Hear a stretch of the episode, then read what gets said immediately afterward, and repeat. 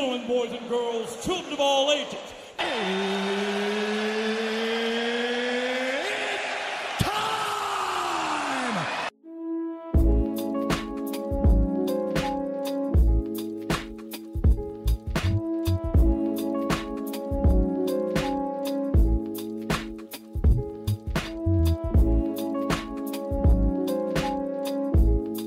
Hello, welcome to another edition of My Two Cents Podcast, episode 36, which is entitled, I Said What I Said. And I'll get more into that whenever the time calls for it.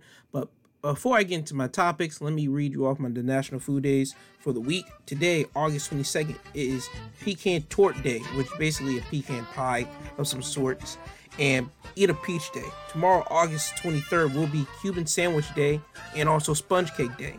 After that, August 24th, Peach Pie Day. August 25th, Whiskey Sour Day. August 26th, Cherry Popsicle Day. August 27th, Porch de Creme Day, and also Burger Day, and August 28th, Cherry Turnovers Day. Now, let me just start off with this. Me and my brother went back to our school today, well, this week. CCU, our college, opened back up, and we all had to go back in wearing our mask and inside indoors, and this week was fine. I had to change out of two classes because one class equipment would have been too much for me to spend on. In the second class, I knew why, so I was sitting there listening to the professor, and it has nothing to do with the professor. The work, I'm just not going to do that. Nah, I had to write in a different style format, and I just didn't feel comfortable with it, so I was able to get that fixed. And now I have my schedule right, and I'm doing good, and I know I'm going to do well this fall semester. And that's all I gotta say for right now. I'll keep you guys more updated as the semester goes. I'll give you guys a weekly update every Sunday episode. But let me get into the topics that I want to talk about. The first topic I really want to talk about is Biden pulling the troops out of Afghanistan. That's been a big thing that's happening this week. Once I got the update from Twitter that Biden was pulling the troops out of Afghanistan, I didn't think nothing of it until I saw his press conference that he did, I believe, Monday or Tuesday. And I saw the press conference, and I'm just going to give you a highlight of the press conference. Matter of fact, I'm going to play a highlight of it, and I'm going to let you listen to it. And then after that, I'm going to just give you my opinion on the whole big thing, and I'm going to give you some backstory of why American troops were in Afghanistan in the first place. But without further ado, let me play you the highlight audio of Biden at the press conference. And this is coming from CNBC. Here's what I believe to my core. It is wrong to order American troops to step up when Afghanistan's own armed forces would not.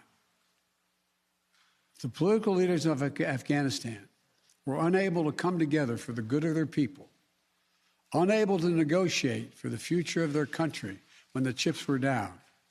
They would never have done so while U.S. troops remained in Afghanistan, bearing the brunt of the fighting for them. And our true strategic competitors, China and Russia, would love nothing more than the United States to continue to funnel billions of dollars in resources and attention into stabilizing Afghanistan indefinitely. When I hosted President Ghani and Chairman Abdullah at the White House in June, and again when I spoke by phone to Ghani in July, we had very frank conversations. We talked about how Afghanistan should prepare to fight their civil wars after the U.S. military departed, to clean up the corruption in government, so the government could function for the Afghan people. We talked extensively about the need for Afghan leaders to unite politically. They fail to do any of that. I also urge them to engage in diplomacy, to seek a political settlement with the Taliban. This advice was flatly refused. Mr. Ghani insisted the Afghan forces would fight, but obviously he was wrong. So I'm left again to ask of those who argue that we should stay, how many more generations of America's daughters and sons would you have me send to fight Afghanistan's civil war when Afghan troops will not? How many more lives, American lives, is it worth? How many endless rows of headstones at Arlington National Cemetery? I'm clear on my answer. I will not repeat the mistakes we've made in the past. Mistake of staying and fighting indefinitely in a conflict that is not in the national interest of the United States, of doubling down on a civil war in a foreign country, of attempting to remake a country through the endless military deployments of U.S. forces. Those are the mistakes we cannot continue to repeat, because we have significant vital interest in the world that we cannot afford to ignore. I also want to acknowledge how painful this is to so many of us. The scenes we're seeing in Afghanistan, they're gut-wrenching, particularly for our veterans, our diplomats, humanitarian workers, for anyone who has spent time on the ground working to support the Afghan people, for those who have lost loved ones in Afghanistan, and for Americans who have fought and served in the country, serve our country in Afghanistan. This is deeply, deeply personal. It is for me as well. I've worked on these issues as long as anyone. I've been throughout Afghanistan during this war, while the war was going on, from Kabul to Kandahar to the Kunar Valley. I've traveled there on 4 different occasions. I met with the people. I've spoken to the leaders. I spent time with our troops. And I came to understand firsthand what was and was not possible in Afghanistan. Now, as you heard from that clip, President Biden was basically saying with his chest that he decided to take out the troops in Afghanistan. He stands by his decision. I don't blame Biden for a lot of things. I can't blame Biden for taking the troops out of there, because he has always felt that they shouldn't have been there in the first place. That is a leader's responsibility as the president. How many former presidents behind him, whenever people were running up to see who were going to become president, aka in the electoral presidential debates and all these type of things, people would talk about, well, I'm going to bring the troops home and all this other crap. That was always like the big one. I'm going to bring the troops home. That was always one you would hear every single presidential election. And now that we finally got that from Biden, people are upset. Me, I'm personally upset, because now you are creating a big old situation. You think you're doing good by bringing the troops home back to their families, which let me state this right now. I have no problem with troops coming home to see their families and everything like that, because guess what? Everybody has a family. Everybody deserves to see their family. That's a great thing that he is doing on that part.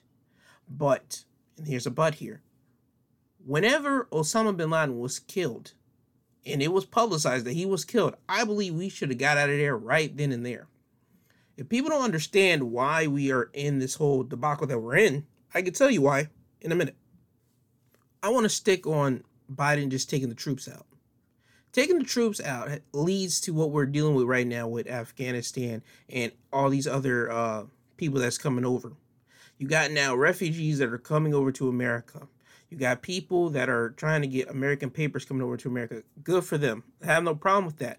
But I have a feeling we're going to get back to 2006, 2007-ish, whenever people would complain about illegal aliens, aka the Hispanic community, coming over the border in America illegally, and you would hear people just complaining about how they are taking American jobs. Now that we are in this situation where people don't want to go back to work in America, people from Afghanistan are going to come over and take the jobs, and people are going to say, well, American people had the opportunity to go back to work first, but now we're going to give these people that came over from Afghanistan over here the place to work. That is us as the Americans. They're going to flip it by saying we're going to give them a piece of the American dream. Don't fall for that at all. I'm letting you know that right now. This is a bigger play at hand. People coming over here to take the jobs are a bigger play at hand, and they're going to say we're going to try to give them the American dream. That is a big load of crap. I'm just going to throw that out and stomp that out right there. Once Osama bin Laden got killed, the troops should have got out of there. And if anything, we should have had some people just stationed there just in case. If the Taliban were going to try to do something, just blow them up real quick. And people will say, Joe, you can't blow anything up. You can blow things up. It's just about, is it human rights that we're caring about when we blow something up? Let's be honest here. That's all it really comes down to. Do we care about the people that we're blowing up? And as you can tell right now, the Afghanistan president, he left. He doesn't care about the Afghanistan people. He dipped, he got his family, and he dipped out of Afghanistan. And he's somewhere. I don't know where he's at, but he's gone. So the Taliban took over all of Afghanistan. They are holding down their fort. They are taking and reclaiming back their land. That's what they're doing. I can't blame them at all because guess what? Whenever your enemy is deciding to leave your land now or leave your country, guess what? It's bound that they're going to come back to try to take what was theirs before people come over to try to grab and snatch it up. But let me rewind this for you. We're in this situation because, remember, 2001, 9-11. Twin Towers come crashing down because of Al-Qaeda coming in and hitting the planes into the Twin Towers and causing a big old, a big old national tragedy. That's just the nicest way I can say this.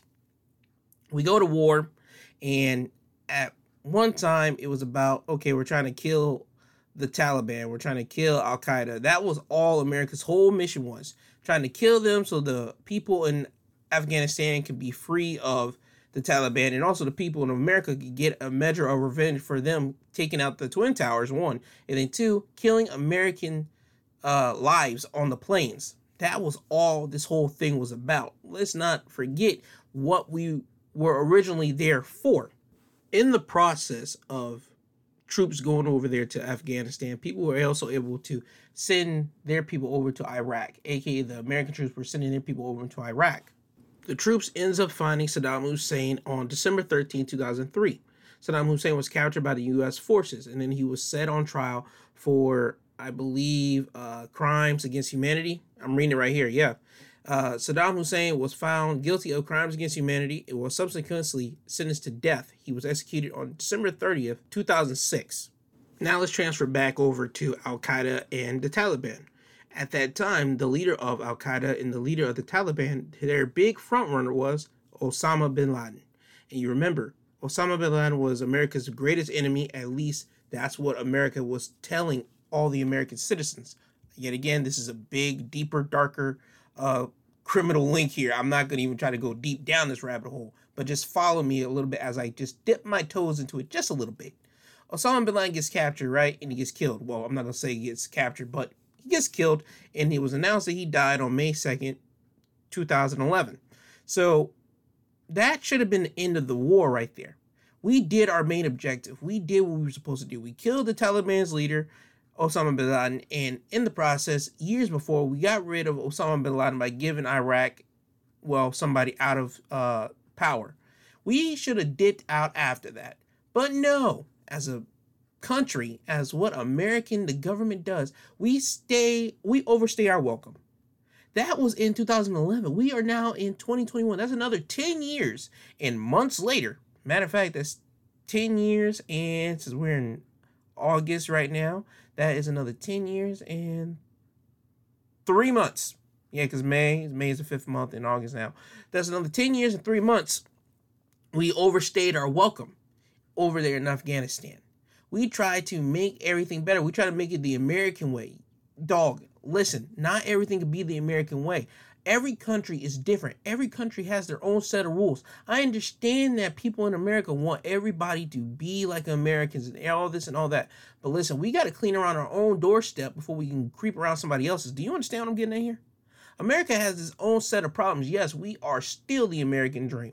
We are still giving that tagline that all these immigrants can come over here, try to make your life better, try to make your family better. We can try to sell you on this big dream of hope and the big hope, all right? That's what America does because America is the greatest PR firm in the world. It is. Whether people want to disagree with it or not, just look at America's PR and the way that we're able to spin things and tell me we ain't the best at it in the whole entire world.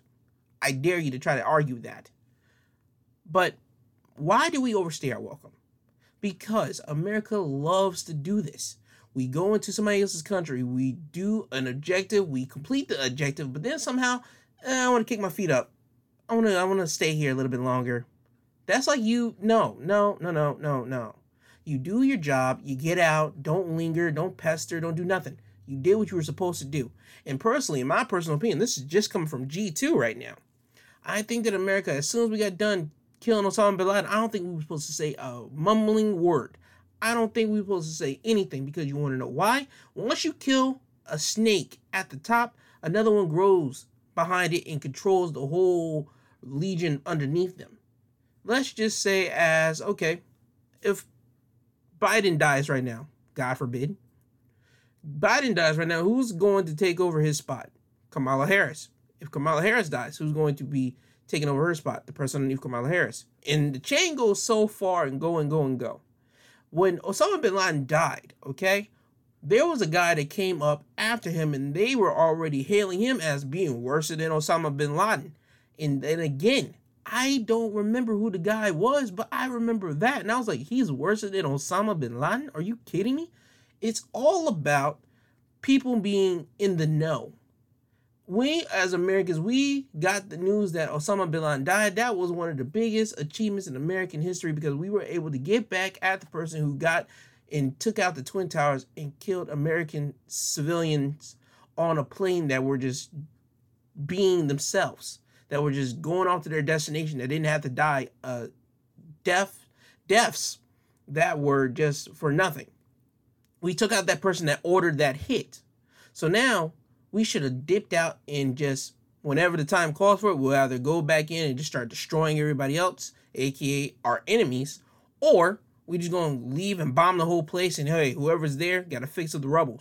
Again, you can bomb up a place, and I'm telling you that right now, you can. It's all about, do you care about the human lives that are there?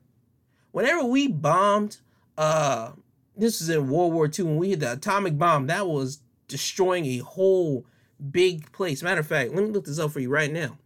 In World War II, on August 6th and August 9th of 1945, two big Japanese cities of Hiroshima and Nagasaki were bombed by atomic bombs. And the two bombs killed between 129,000 people and 226,000 people, most of whom were civilians, and remain only the use of nuclear weapons in armed conflict. This comes from Wikipedia. You can take that with a grain of salt if you feel like it, but a lot of people would have changed that up if that was false by now. So just listen to me here.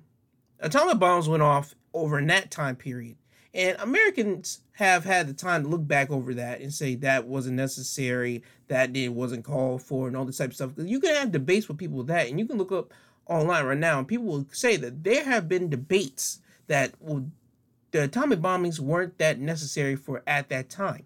But we were in war. World War II, we were in war. America was in a war with our enemies, and we needed to do something to cripple them and make them surrender. And we got flack for it after the fact by our own American citizens. So, in 2011, after Osama bin Laden was dead, we could have left, and if the Taliban were going to say they're going to do something else, we could have easily dropped an atomic bomb on them. And yet again, people would say, by God, Gerald, that is causing a big international incident if you drop an atomic bomb over on that city. Now, looking back at then, if we would have done it. If we would have did it, it would have been a big national incident, international incident, and other countries would have looked at America like, how could you have done this? We would have just straight up told them, hey, they killed mad many people over here by doing that whole stunt on 9-11. We killed their top leader, Osama bin Laden. They gave us video of them saying that they're going to retaliate. So we beat them to the punch. Hey, that's what it is in a fight. And that's what it is in a war. You beat your opponent to the punch. That's all you do. So you can make them either A, say uncle, or either B, completely wave the white flag, say, yo, we are done and we don't want to mess with you. We're done here. That's the only way you win in a war and in a fight. That's the only way it's done. And now, look where we're at now.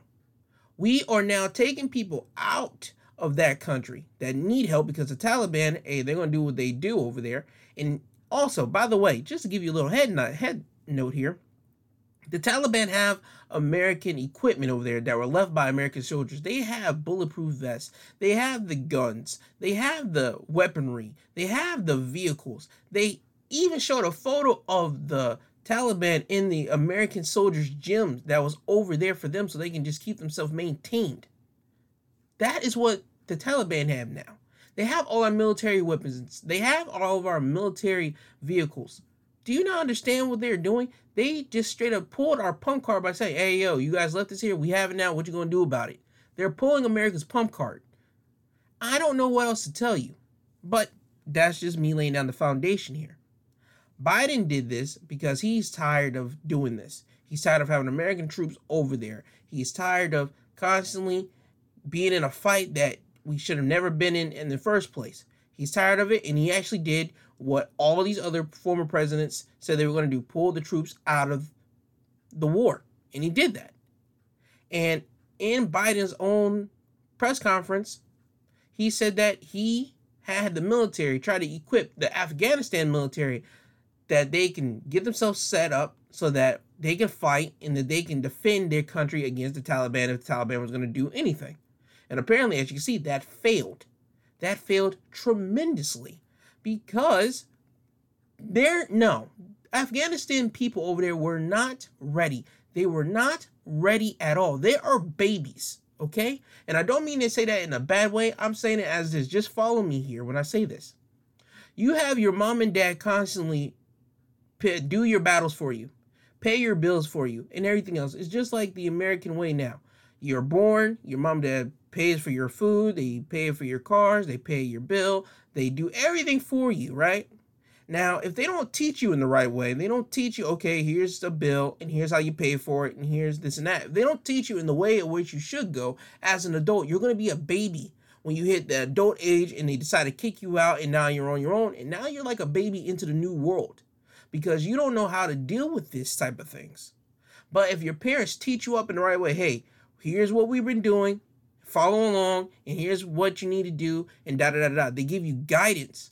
They send you out into the world. Yes, you still might be a baby, but you'll still be able to handle the new world without as much nervousness as you would be if you wasn't taught. You will still be seen as a baby, but you will have the knowledge to know, okay, I know how to do this, I know how to do that, I know how to do this. If this doesn't work, do you get it? Afghanistan troops were not in that way. We could have trained them all day, but war is war. You don't know how it is until you're in that war, period. Afghanistan troops weren't always in the war. You always had American troops constantly being sent over there and sent over there and sent over there to either look after the Afghanistan people, fight the little fights that were over there, or whatever have you be. That was what the American troops were over there for. Now, we're pulling them out, and all right, dogs, y'all do it yourselves. We gave you the tools. We taught you how to do it. No. Taliban, they have been training all this time. They've been training underground. They've been getting themselves together. So they've been waiting for this right day. They've been waiting for this. For whenever America decides, okay, we're going to pull the troops out. Okay, guys, deal with it on your own. And now they came out the woods. They came out the dirt. And they straight up attacked. And by God, as soon as they was told that the American troops were getting to come out of the Afghanistan, they completely just roughshod and took over as they're supposed to do. I can't get mad at the Taliban for doing that at all. I personally can't, because if it was the other way around, American troops would have did that. American troops, matter of fact, they did that whenever English tried to came over into America with the whole war between American and the English immigrants whenever they came over to America. And the English that wanted to come over and try to get their taxes from the English Americans, the English immigrants, to go back to the king. If you don't know it, look up history. You'll get the whole drift here. It's called the Revolutionary War. Just look it up and you'll understand exactly where I'm going with this. But the Taliban did what they were supposed to do. They came out the World War. They took back their government. And now we're in this pickle that we're in now. But again, we can easily isolate this and kill this out now, but it's all about human rights. And yo, truth be told, I don't know what I would do if I was the president of the United States. I don't know if I would have kept I probably would have kept the soldiers over there just so I could eliminate the threat or even the idea that the Taliban or even Al-Qaeda or whatever the case may be could pull back up and just try to overthrow them the way that they're doing now. But this is armchair quarterbacking it right now after we're seeing it happening. But since they were already there, you got to keep troops there now. You got to. It ain't like America don't have troops in other places, in other locations that we were once there and we were told to leave. I guarantee you there's mad troops in other countries that we were supposed to leave, but they're still there. I want to read you guys something. This is coming from Vox.com, and the title is Why Biden Was So Set on Withdrawing from Afghanistan. And underneath it, it says, even in 2009, he didn't believe the military had a strategy for victory. It reads an article that in 2009, the new Obama administration debated whether to surge troop levels in Afghanistan. Nearly 8 years of war had failed to quell the insurgency from the overthrown Taliban forces. Top generals asked early that year for 17,000 more troops, and then having gotten those asked for an additional 40,000 to try to weaken the Taliban and strengthen the Afghan government. Then Vice President Biden was consistently one of the biggest skeptics of the military's recommendation. Throughout months of debate, he repeatedly raised the inconvenient point that the general's preferred strategy seemed extremely unlikely to lead to actual victory. We have not thought through our strategy goals, he shouted during the Obama administration's first meeting on war in Afghanistan. All this was documented at the time in Bob Woodward's deeply reported 2010 book, Obama Wars. Biden did not actually support withdrawal at the time. He pushed for a more limited mission focused on counterterrorism, accompanied by a small troop surge than the military he wanted. But his dark view of the long-term picture was clearly vindicated in decades since. Now that Biden is president and has actually withdrawn from the war, leading to a Taliban takeover of Afghanistan, it's worth revisiting that past debate as outlined in Woodward's book to understand why his mind was so firmly made up. You can read the article and all these other things, but my whole thing was Biden wasn't even ready to even have the troops in Afghanistan in 2009. He was ready to pull them out then. So Biden has always stood on the ground of, we need to get him out of here because this whole thing is not worth it at all. So I can't blame Biden again for this. I just know that this is his whole agenda. He did what he said he was going to do. He said that he wanted to pull him out, and that's what we got. And so I can say that he stuck to his word on this. But it does, at the end of the day, does it give you, is it what we want? Is it really what we want? Because now we're going to have refugees coming over to America, and I have a feeling that with America's past, we're going to have a whole lot of people trying to get at these refugees, saying some not nice things, because America, we have a tendency to get at people. Americans have a tendency to get at other people that don't look like them. We make a whole lot of jokes, and people say a whole lot of mean things to people. So at the end of the day, is pulling the troops out of Afghanistan really the right thing? I'll let you guys decide on that, and I'll let you guys debate on that on your own. Now I'm going to give you back to an update on Andrew Cuomo and Chris Cuomo. I know you guys are probably tired of hearing about it, but hey man, this is a nice, interesting thing for me personally, because I've never heard of a brother being in politics, being ousted out, having his brother be on the news and helping him in all these type of things. I've never heard of this. This is the first time I've ever heard of this. So sorry for me being so excited, not even excited, but just keep on updating you guys on this thing, but I'm gonna continue updating it as long as I keep on getting information about it. I'm just gonna let you know that right now. Chris Cuomo came out on CNN this week, and he elaborated to the CNN audience, his audience, about his doings with his brother. He elaborated, and I'm gonna just play the audio clip for you right now. This comes from CNN. Before we wrap up tonight, there's one more thing I do want to say about me, my brother, my family, and you. First, thank you. Thank you for reaching out. I appreciate the concern and the support. I really do. My brother, as you know, resigned as governor of New York and will be stepping down next week. There are a lot of people feeling a lot of hurt and a lot of pain right now. And my hope is that ultimately everyone involved can get to a better place, that some higher good will be served in all of this. As for me, I've told you it's never easy being in this business and coming from a political family, especially now. This situation is unlike anything I could have imagined. And yet I know what matters at work and at home. Everyone knows you support your family. I know and appreciate that you get that. But you should also know I never covered my brother's troubles because I obviously have a conflict. And there are rules at CNN about that. I said last year that his appearances on this show would be short-lived. And they were. The last was over a year ago, long before any kind of scandal. I also said back then that a day would come when he would have to be held to account, and I can't do that. I said point blank, I can't be objective when it comes to my family. So I never reported on the scandal. And when it happened, I tried to be there for my brother. I'm not an advisor. I'm a brother. I wasn't in control of anything. I was there to listen and offer my take. And my advice to my brother was simple and consistent. Own what you did. Tell people what you'll do to be better. Be contrite. And finally, accept that it doesn't matter what you intended. What matters is how your actions and words were perceived. And yes, while it was something I never imagined ever having to do, I did urge my brother to resign when the time came. There are stories and critics saying all kinds of things about me, many unsupported. But know this, my position has never changed.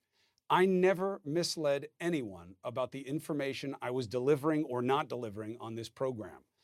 I never attacked nor encouraged anyone to attack any woman who came forward. I never made calls to the press about my brother's situation. I never influenced or attempted to control CNN's coverage of my family. And as you know, back in May, when I was told to no longer communicate with my brother's aides in any group meetings, I acknowledged it was a mistake. I apologized to my colleagues, and I stopped, and I meant it. It was a unique situation being a brother to a politician in a scandal and being part of the media. I tried to do the right thing, and I just want you all to know that. As I've said, we have rules here at CNN that prevent me from reporting on my brother. They remain in place and will continue to. Tonight, I simply wanted to address something that, given what's happened, I just felt it needed to be said. This will be my final word on it, and I appreciate you giving me the opportunity to do so. Now, as you heard from that, Chris Cuomo said what he said. He said that, hey, that's my brother. It was hard to even cover this. You guys know I couldn't cover this. I had rules and regulations at CNN that said I couldn't cover this, but I had to be a brother to my brother. And even then, I gave him advice, you need to resign. And my brother resigned. I did what a brother was supposed to do, and I'm sorry. And he admitted that, and he also wants to thank the people that stuck around beside him and everything else, as you heard from that clip. But I just wanted to also piggyback onto Chris Cuomo again. I would have done the exact same thing. That's what you're supposed to do as a sibling. If you love your family so much, you stand beside them, and you hopefully can get them out of this trouble. But if not, you just stand beside them, and that's all the best that you can do, and let them give them all the love that you can. Because once you're family, that's all you have. If you, especially, you've been trained up in the way that once your parents are gone, the only thing you have is family, or your only thing you have in this life just in general is family. That's what you're supposed to do, and that's the way you've been trained up. And I believe that's the way the Cuomos have been trained up. So I stand with Chris Cuomo on this. You're supposed to protect your brother. You're supposed to protect your sibling as the best as you can. And that's all I got for you on that whole situation. But I'm going to get on to Andrew Cuomo for a minute because they have decided to overturn the impeachment process. They're going to continue to look into Cuomo for past sexual assaults and also the allegations of him covering up numbers during the nursing homes for COVID-19 of whenever people were dying over there. Yet again, that's a whole deep, dark criminal link there. I don't know what to even start on that because I don't even live in New York and I don't know about that. So I don't know where to even start, but they are now going to continue to move forward with it, move forward with his impeachment trial, move forward with the looking into his situation. So I'm not sure if they're going to be able to even impeach him after he is going to be gone, and he's going to be gone within another couple of days. So I don't know what they're going to do. But I'm just gonna constantly give you information on what they find out when I happen to find out along with you guys as well. One thing that I did see whenever I was waiting for one of my classes this week when I was searching online, this comes from USA Today about Andrew Cuomo. Andrew Cuomo puts in for retirement, and he gets some retirement from his pension. I didn't know once you step down, you get retirement. I didn't know anything about this, but the article breaks down what he gets and how he gets it. The article reads, Cuomo, whose resignation will be effective Tuesday, put in for retirement this week and is expected to get about $50,000 a year pension for his 15 years of state service, 11 as governor and 4 as attorney general. See, I didn't know that at all. I didn't know he gets a pension at all. I didn't know he gets retirement. They say that his retirement will take effect September 1st, according to the state office. Yet again, I don't know nothing about this type of thing. This stuff is weird. You step down for your position and now you get pension, you get retirement. How does that even work? How does it? Seriously, he steps down, he retires, and oh yeah, I'm gonna get retirement and they're gonna pay me off. How does that work? I know people get paid off, but whenever you get allegations like this, I don't think you're supposed to get paid at all. I don't think. Well, let's play this. It's innocent until proven guilty. But then again, I already told you last week, I think one of them, that's a little bit of shaky grounds right there. But the other 10, they haven't came out with nothing, but came out and said something, at least to my knowledge. Again, this is my knowledge again. But my whole deal is, I don't know how he's going to get retirement or even get pension. I don't see how that works, but yet again, I'm not working in big government. And yet again, as I said before, this is nothing but backstage shaking of hands. Because think about it. Whenever you get fired or if you decide to quit, I don't think you will get the remaining bits of money that's left on your contract. You decided to leave your job. You decided that. He decided to step down from office. Yes, he says because he loves New York and he wanted to get back things back to normal. He wanted people to try to get back to normal. He wanted life to get back to normal. And he thought that his... allegations would hinder New York in the long, big over sense of the deal, but that's not true at all. So he gets paid for dropping out. He gets paid for leaving out of the rest of his contract. He gets paid for this. How? This is like almost an NFL player, NBA player, or MLB player deciding to sit out whenever they still got a job to do.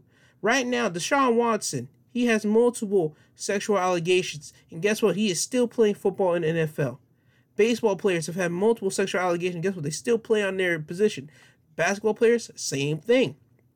They don't just get to quit. They don't just get to quit and walk off and still get paid.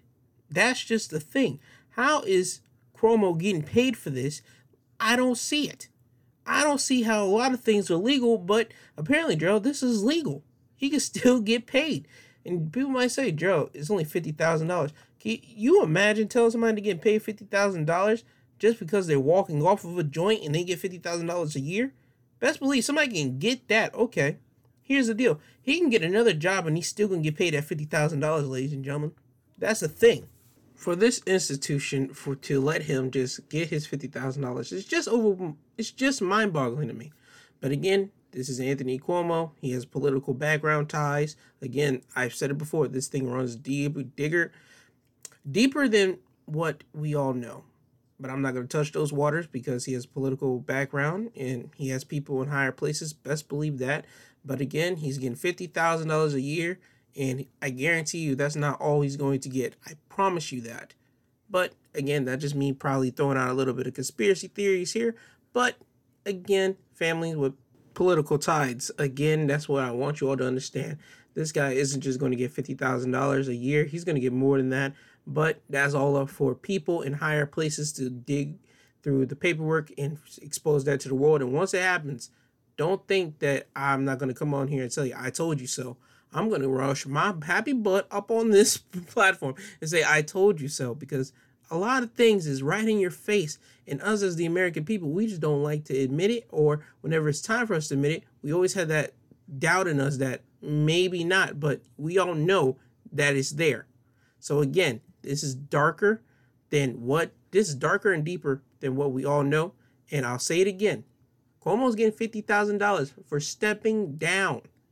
Again, $50,000 a year for stepping down. But hey, that's just my thought on that with Anthony Cuomo. By the way, it's $50,000 a year for 15 years.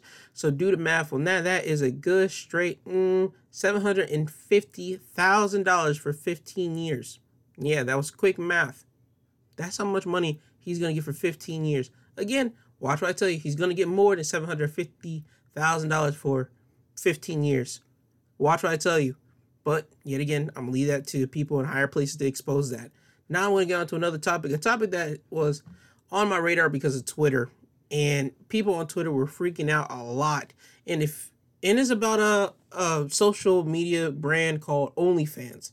Now, if you know what OnlyFans are, you should know exactly what I'm about to tell you. But if you don't know what OnlyFans is, let me explain it to you.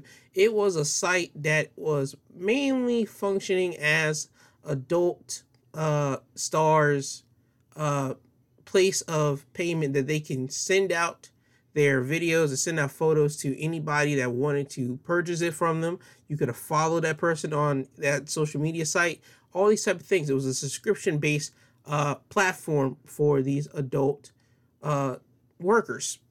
And I'm trying to understand this. The adult workers cashed in a lot of money last year. I'm not going to say a lot, but they brought in a lot of money. Let me rephrase it. They brought in a lot of money to OnlyFans last year. They brought in about a good $5 billion, what I read on an article at one point. Matter of fact, hold on one second. I'm sorry, I said $5 billion. No, they brought in $2.4 billion in because of people going on there and sending out, buying subscriptions and buying either merchandise or photos or videos from their selected variety of people that they wanted to follow on that platform. And now OnlyFans is deciding that they are going to make it harder for the adult contemporary, the adult fans, the adult subscribers on this website and platform. And if you know what adult platform, adult superstars, adult people are, if you don't know what that means, I'm talking about people that work in the adult entertainment industry. I'm not going to go any farther. You should know what that means. If you don't, ask somebody that does know. And OnlyFans is deciding that they're going to ban explicit content, adult explicit content. And if you don't know what that means they're going to ban people selling, I'm not trying to say raunchy because it's not really raunchy. I don't call it raunchy. I call it they're selling their own services to people that want to buy it. That's the same thing like people selling, narcotics and anything else. You cannot get mad at a person selling narcotics. You only can get at the person that's buying the narcotics. So let's be perfectly clear. I can sell you anything I want. I could try to sell you a house. I could try to sell you some land. I could try to sell you anything else on this planet. But it's all up to you as the person coming up to me to want to buy it. That's where all the responsibility goes and lies down to. Let's just make that perfectly clear. But anyway, OnlyFans decided that this Thursday they made the decision to stop hosting a wide slew of sexually explicit content on their platform. And that means you cannot sell any type of photos of nudity. You cannot try to sell any videos with like explicit types of nudity, but it's really awkward to me because a comedian really broke it down real simply for everybody to understand this. OnlyFans got popular last year because the adult entertainment industry really hopped on that platform and brought in a lot of money because people were going on there to see all these adult entertainment stars. And the thing about this is you're stopping people's income. Last year, people didn't have much income because the world shut down, so they had to figure out a way how to hustle. In adult entertainment industry, they did it the best way that they can, or people inside the adult entertainment industry did it the best way they can by going on to OnlyFans and selling their merchandise and selling what they want to sell on that site. But now, OnlyFans is going to cut their nose to spite their face because now you're stopping what brought you in buku dollars last year because you have now business partners that looked at your portfolio, that saw how much money you're bringing in and everything else, and they're telling you, oh yeah, we can't invest in this platform because you have people that won't look good for corporate America, aka the bigwigs. They won't look good for them because of their names attached to this. That means that's going to downgrade them. That's all this thing applies to, if we're really going to be honest. Because whenever you even apply for a job, all right, you can be the best at something. You can be bringing in mad amounts of dollars. But guess what? They're not going to want you as the face of that company. They're going to want you in the background. Even though you're doing all the work and everything for this company, they're not going to want you as the face, because if they think that the public is going to see you as the face of the company, even though you're bringing in mad masses of dollars by your work, guess what's happening? Corporate America is going to think that, okay, this person is cetera, cetera, cetera, and we can't do business with them. We can't do business with you because you now have these tags, you now have these stigmas placed onto you by corporate bigwigs. And the funny thing is about corporate bigwigs, they are the biggest hypocrites, they are the biggest thieves, they are the biggest everything around the world. They are the thugs of the planet. Corporate bigwigs are really the thugs. They will take anybody's idea without giving up any type of, not even recommendation, any type of revenue stream back to them. They won't reimburse them. They won't mention them. They won't mention that they got their idea from this person. They'll just take that idea, run with it, collect all the money off of it, and just look at you like, yeah, I got your idea, but what are you going to do about it? Because I can sue you and hold you in court for a long period of time, or I can send somebody in just to end you if that's one massive mean corporate bigwig that you're dealing with.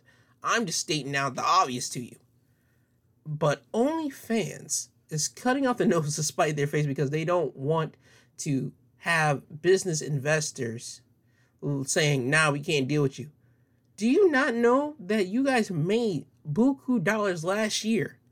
I mean, buku, $2.4 billion last year off of adult entertainment photos, videos, any type of things that they were selling to their people that were there to buy their subscription. You mean to tell me you're going to cut off that because you got now investors coming into your app that say, yo, we want to invest in this thing?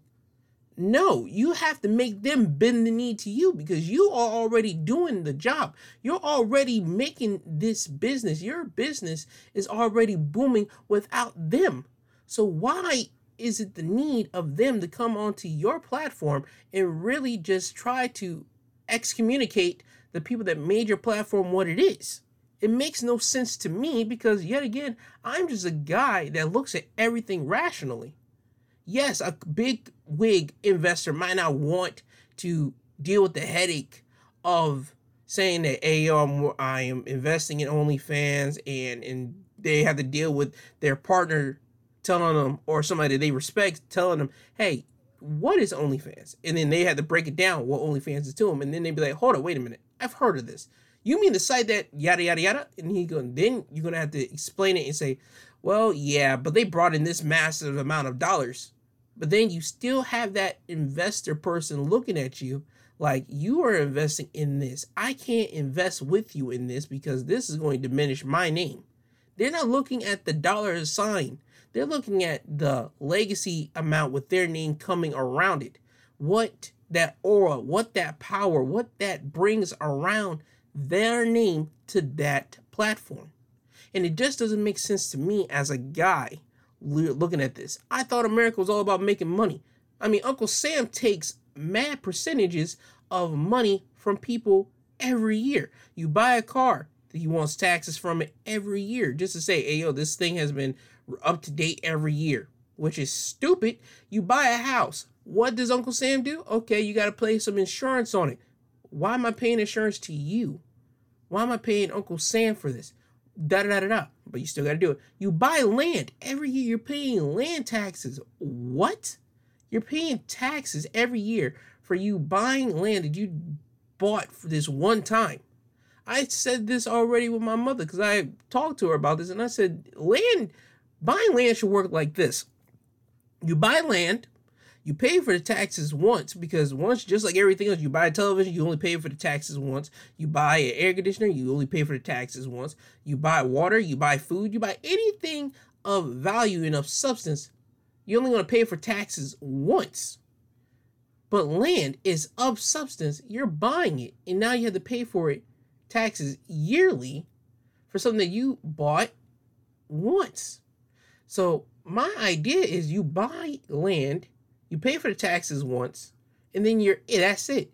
That land is with that person, whoever bought it, for as long as they're alive on this planet. And then once they die, then they have the option to, the family can have the option to, okay, take up this person's, you got to now buy the land from the government now, because now technically that person has now been ceased off this earth, and now you have to buy the land from the people, or you can just let the government have the land back. And people might say, Joe, that is ridiculous. No, that's the truth. That's the only way I can see how the government can literally say anything of this magnitude.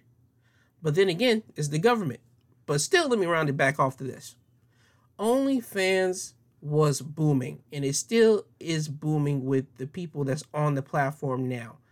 How can you do that to the workers that made that platform what it is? It doesn't make any sense to me as a common guy. It doesn't make any sense to anybody. If you tell them, hey, yo, this platform has been booming and now you got investors on it, but it's going to want you to cut off what made your platform booming. Nobody's going to say, yo, okay, cool. Let's cut them off.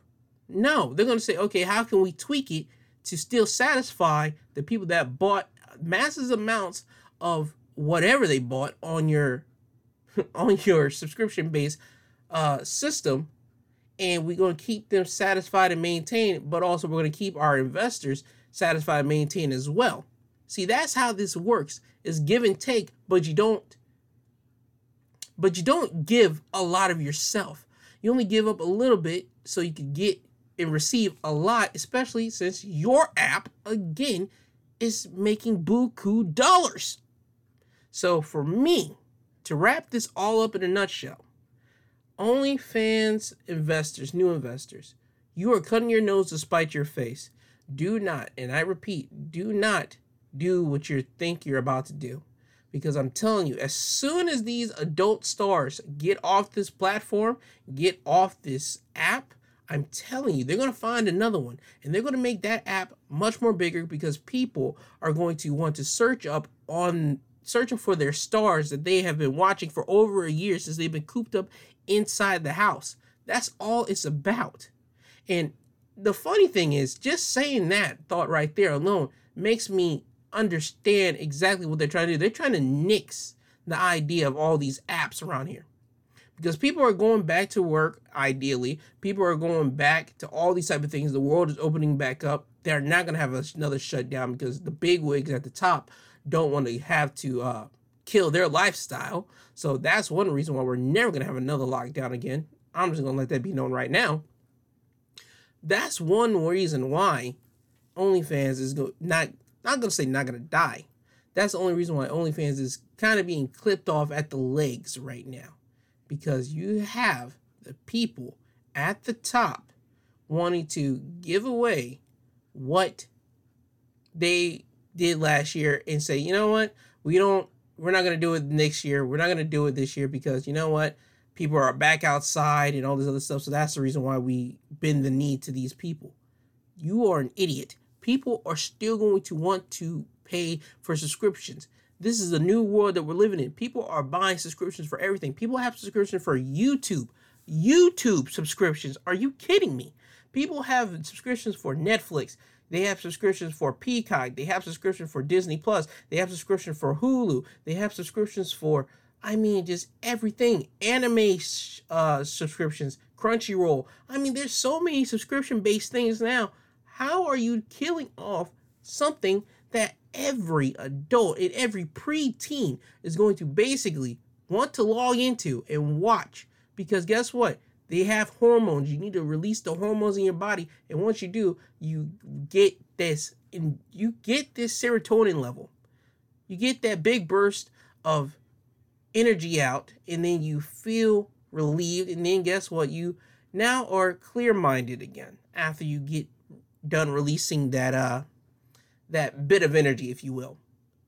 So you're only cutting your nose. They're your adult entertainment celebrities, or whatever you want to call them, are going to go off to another platform. OnlyFans is going to die, and that's the most dumbest thing ever. I plead with you, don't make this decision. Yes, you already sent out a statement to all these fans, all these people on this app, but I'm telling you now, OnlyFans, I give this thing about a good solid 2 years if they're going to keep the model that they're trying to do now. I give them only 2 years, and then that OnlyFans app is going to die. If they decide to change it and say we're going back to the way that it was, I promise you they're going to at least stay around for a good couple more years. But they need to hurry up and make that switch back, because if you they do not, that app is dead in the waters. Now I want to talk about Mike Richardson. If you don't know who Mike Richardson is, this is basically a guy that was supposed to be one of the two new hosts for Jeopardy, and the other host was a female from the Big Bang Theory. She played the character Amy. I don't know her name or how to pronounce her name, but once you look up the Big Bang Theory Amy, you'll know exactly who it is. But the guy he did a couple episodes. They're still going to play the episodes on television, but he got dropped as the host of Jeopardy because he got put out because of some episodes of a podcast that he did way back in the day, 2013, 2014. Apparently on a podcast, he made disparaging remarks about Jews, women, and other groups in episodes of the comedy podcast, The Random Show, which was recorded in 2013, 2014. And in the podcast, Richardson had asked this female assistant and his female co-worker whether they had ever taken nude photos, or in his words, booby pictures. In another episode, he called his co-host a booth hoe. So, yet again, we're in this new era of people saying certain things back in the day, and now you're getting clipped for saying these things. I don't know if that was worthy of being clipped, but my mother/agent/management has told me that, you need to be careful what you say. That's the reason why I had to throw out an apology, because my mother wants me to make sure that I understand the gravity and magnitude of what you do on this platform that you do have. Any type of platform that you have, you just can't go all mad, stupid, nuts. And I wanted to make sure when I did apologize, and again, I did apologize for this, I wanted to make sure to everybody to let people know that, yes, you can't go stupid, dumb, but you can get passionate about something which makes you lose, not going to say lose, but makes you go over and beyond and make sure you drive the point home. And that's what I did on a past episode that I apologize about. So let me just clarify that. But for somebody to say some type of disparaging remarks back in 2013, 2014, you got to look at that time era and you got to look at that. But if it's a comedy podcast and if he's with comedians and all that type of thing, we're towing a line here. See, comedians are supposed to make you laugh. They're supposed to be controversial, because let me explain something to you. Comedians take tragedies a lot of the times and usually turn them into comedy bits that people either laugh or they get shocked and be like and appalled by. And sometimes people don't really get appalled by comedians like that. They really don't. A lot of the time people just be laughing at everything until you see the clip, and people either will A, be at home and be like, oh my God, that wasn't funny, or either B, and say, oh my God, that was funny and that was hilarious, and they're going to share the video around.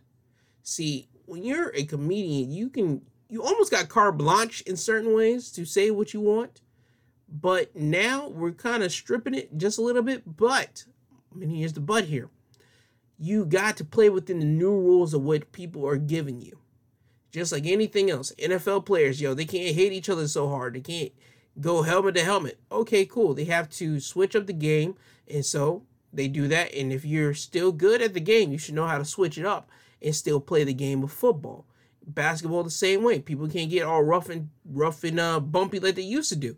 Now the new whole thing is straight up acting like you got hurt by fouling somebody else by either doing the whole flailing on the ground like a fish, even with a simple push. Because I've seen NBA games, and I don't watch NBA, as I stated before. I've seen like the highlights, and somebody can do a simple push off of somebody, and they will flop on the ground like a fish. Like, oh my God, that was the hardest thing somebody has ever done, and I dropped so hard. No, you're playing within the rules, and you're making the flop something that you can make and bend towards you. So as a comedian, you have to now find a way to make something bend to your will, that say, okay, I'm playing within your rules, but I'm able to color outside it just a little bit enough that you still see the eye color inside the picture. But with this type of situation, this new guy got released off his duty as a host, but he still is like working behind the scenes. I think he's like an executive producer for the show. Yeah, he's an executive producer for the show. He still gets paid for this. He still gets paid. So he's not going to get like the big check, but even then he didn't really get the big check because the girl from the Big Bang that's hosting things, the second host, she's going to be hosting like the primetime specials whenever they do it on primetime, and they got big old college superstars on the show, or even celebrities on the show of Jeopardy, or whenever they do like big primetime specials. That woman's going to be coming in doing the hosting gig for this, and she's going to be the one cashing in on big checks. This guy was just supposed to be like the daily, day-to-day operations for Jeopardy. And I don't think that he really cares about it that much. I mean, yeah, sure, you care about it because you lost a gig, but he's still working as the background as executive producer. I don't think he's really going to be crying that much off of it. But hey, that's just my opinion on that. He could be somewhere crying in the corner right now. I mean, boo-hooing. I mean, getting down, wetting the t-shirt down with the snot and everything running down. If you see the guy, he looks like a crier that would, just like running some tears down his face. Yeah, he looks smug, but he looks like he'll run some tears down. But I don't think he really care about that. He lost the gig, but he's still here. He's still good on the Jeopardy background, and I guarantee you, let some time pass by, it's all gonna blow underneath the bridge. Everything's gonna be fine, and he's gonna be right back on the show some way, somehow. That's happening. And I want to talk about one more final thing before I get you guys all out of here. It's about Bob Dylan. I don't know who Bob Dylan is. Bob Dylan is supposedly a famous singer. Again, I'm coming from 1996 era, and I'm coming from like the early 2000s, so Bob Dylan wasn't the man around my time. So again, I don't know really much Bob Dylan is, but he's a legendary singer, and allegedly he sexually abused a 12-year-old girl in 1965. So he's getting sued for that. And this is coming from Page Six, the Richie Rich articles, the Richie Rich neighborhood, if you know what Page Six is. And it reads, legendary singer and songwriter Bob Hope supplied a 12-year-old girl with drugs and alcohol before sexually abusing her at her Chelsea Hotel apartment in 1965, an expensive new lawsuit alleges. The blown-in-the-wind musician allegedly used his star status to groom, gain the trust of, and control of the victim as part of his plan to sexually molest and abuse her, according to the Manhattan Supreme Court papers, which only identifies the plaintiff as J.C.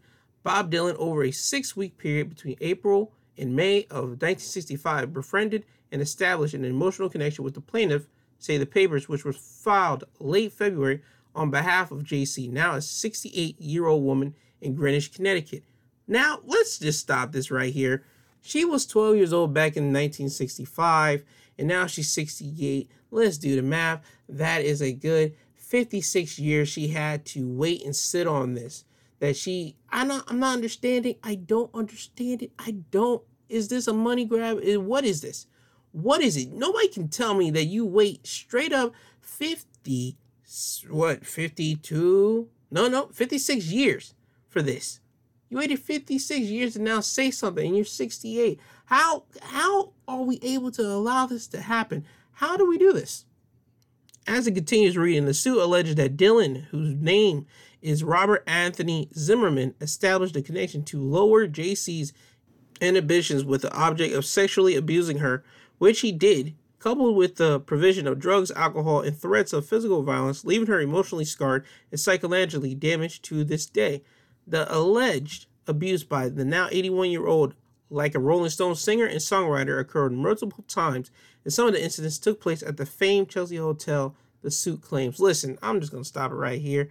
Let's just do the math, okay? The man is 81 and she's now 65, I believe.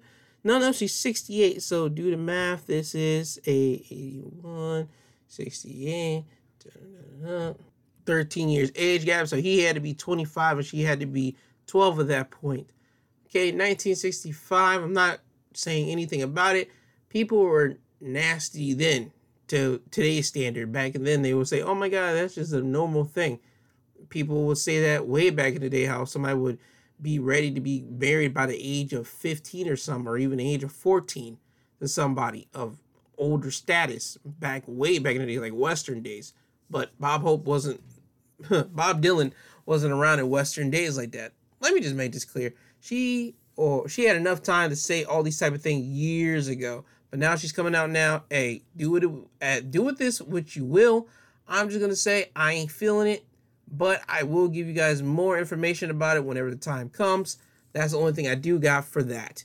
And I am glad that you guys stuck around for everything that I had to say. I am glad that today, this first week of school is done. I'm not gonna lie, it was an anxious thing. I was anxiously waiting just to get there to see how school would be handling itself. And to tell you the truth, everything's doing good right now. Everything's going fine. I was glad that I could just go to school technically and get the mask on my face and everything else, and people were able to have their mask on, and I was happy to see that. I'm sorry about rambling right now. I'm just happy that I got this episode done, and I'm happy that this first week of school is done, and I will always keep you guys updated, and I will keep you guys updated about Bob Dylan as well, and every other news topics that I get throughout this next week coming now. So before I get you guys out of here, let me give you my social media links that you can follow me at. On Twitter, it's at My2Podcast. Instagram, My2Cents Podcast, G2. And if you want to hit me up on email or get me for some type of business inquiry, it's My2CentsPod@yahoo.com. Whenever you put the two, it's always the actual number two, not TWO or TOO. Is actually put the number two into all these platform situations of what I just gave you, and you'll be able to find me, and I'll be able to hit you up and answer any type of question that you got or anything. Also, you can find any episodes of my podcast, any past episodes of the podcast on Apple Podcasts, Google Podcasts, and also the home of my Two Cents Podcast, Podbeam. And I want to thank Podbeam so much, because without them, I wouldn't be able to distribute this podcast to these other two platforms and more down the line in later years, up the coming years later now. Sorry for rambling. I just had to give a thanks to Podbeam for that.